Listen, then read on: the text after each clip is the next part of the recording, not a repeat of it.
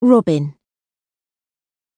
Robin drags the toes of her patent shoes along the wall.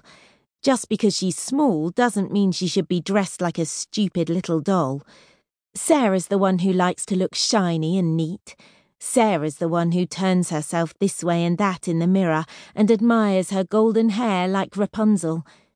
Their mum and dad would love it if Robin acted more like Sarah. The thought of it fills Robin's mouth with sour spit. Robin! What? Don't spit on the floor. What's wrong with you? Robin scowls up at her mother.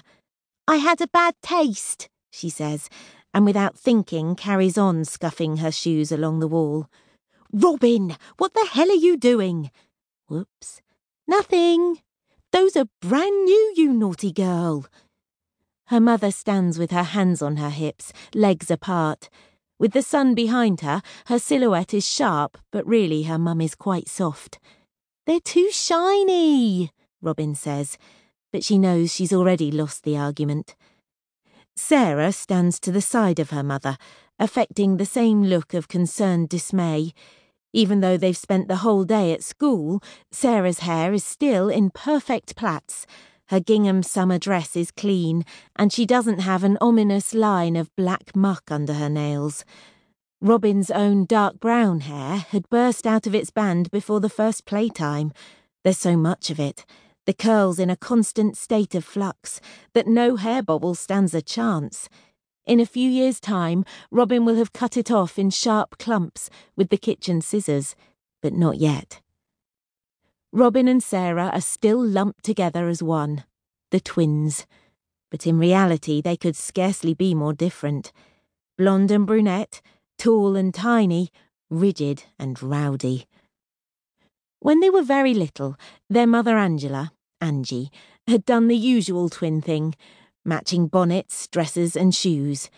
But Sarah had been so much longer and acted so much older, almost from day one, that the coordinated clothes only highlighted how different they looked. There were even times, as had gone down in Marshall family folklore, that perfect strangers had argued that the girls could not possibly be twins. I should know, her mum would say with a pantomime sigh. I had to squeeze them both out. My little runt, Robin's dad Jack calls her as she sits by his side on the sofa, swinging her feet that are yet to reach the ground, or when she spends long Sundays contentedly passing him bits of wood, nails, or glue in the garage while he fixes something that her mum would prefer to just replace. I'm not made of money, Ange, he says. Ain't that the truth? she replies with another of her sighs for show. Robin and her sister have just started walking home from their first day of the new school term. Their heads sag on their shoulders, lunchboxes rattling with sandwich crusts. Their talking fades into yawns and complaints. The first day back is always tiring after six weeks of playing and watching TV. They won't usually be collected by their mum. They're big girls now, turning nine next month. But this is a first day back treat.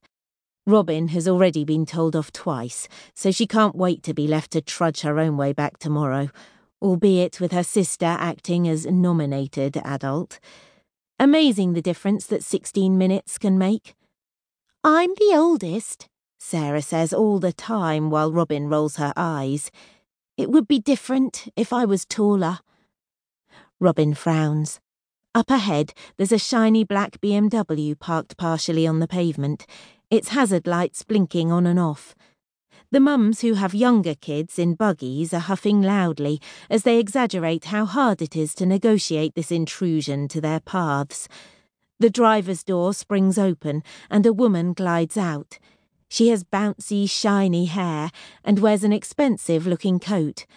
I'm so sorry, she says in the general direction of other mothers. I didn't know where to park.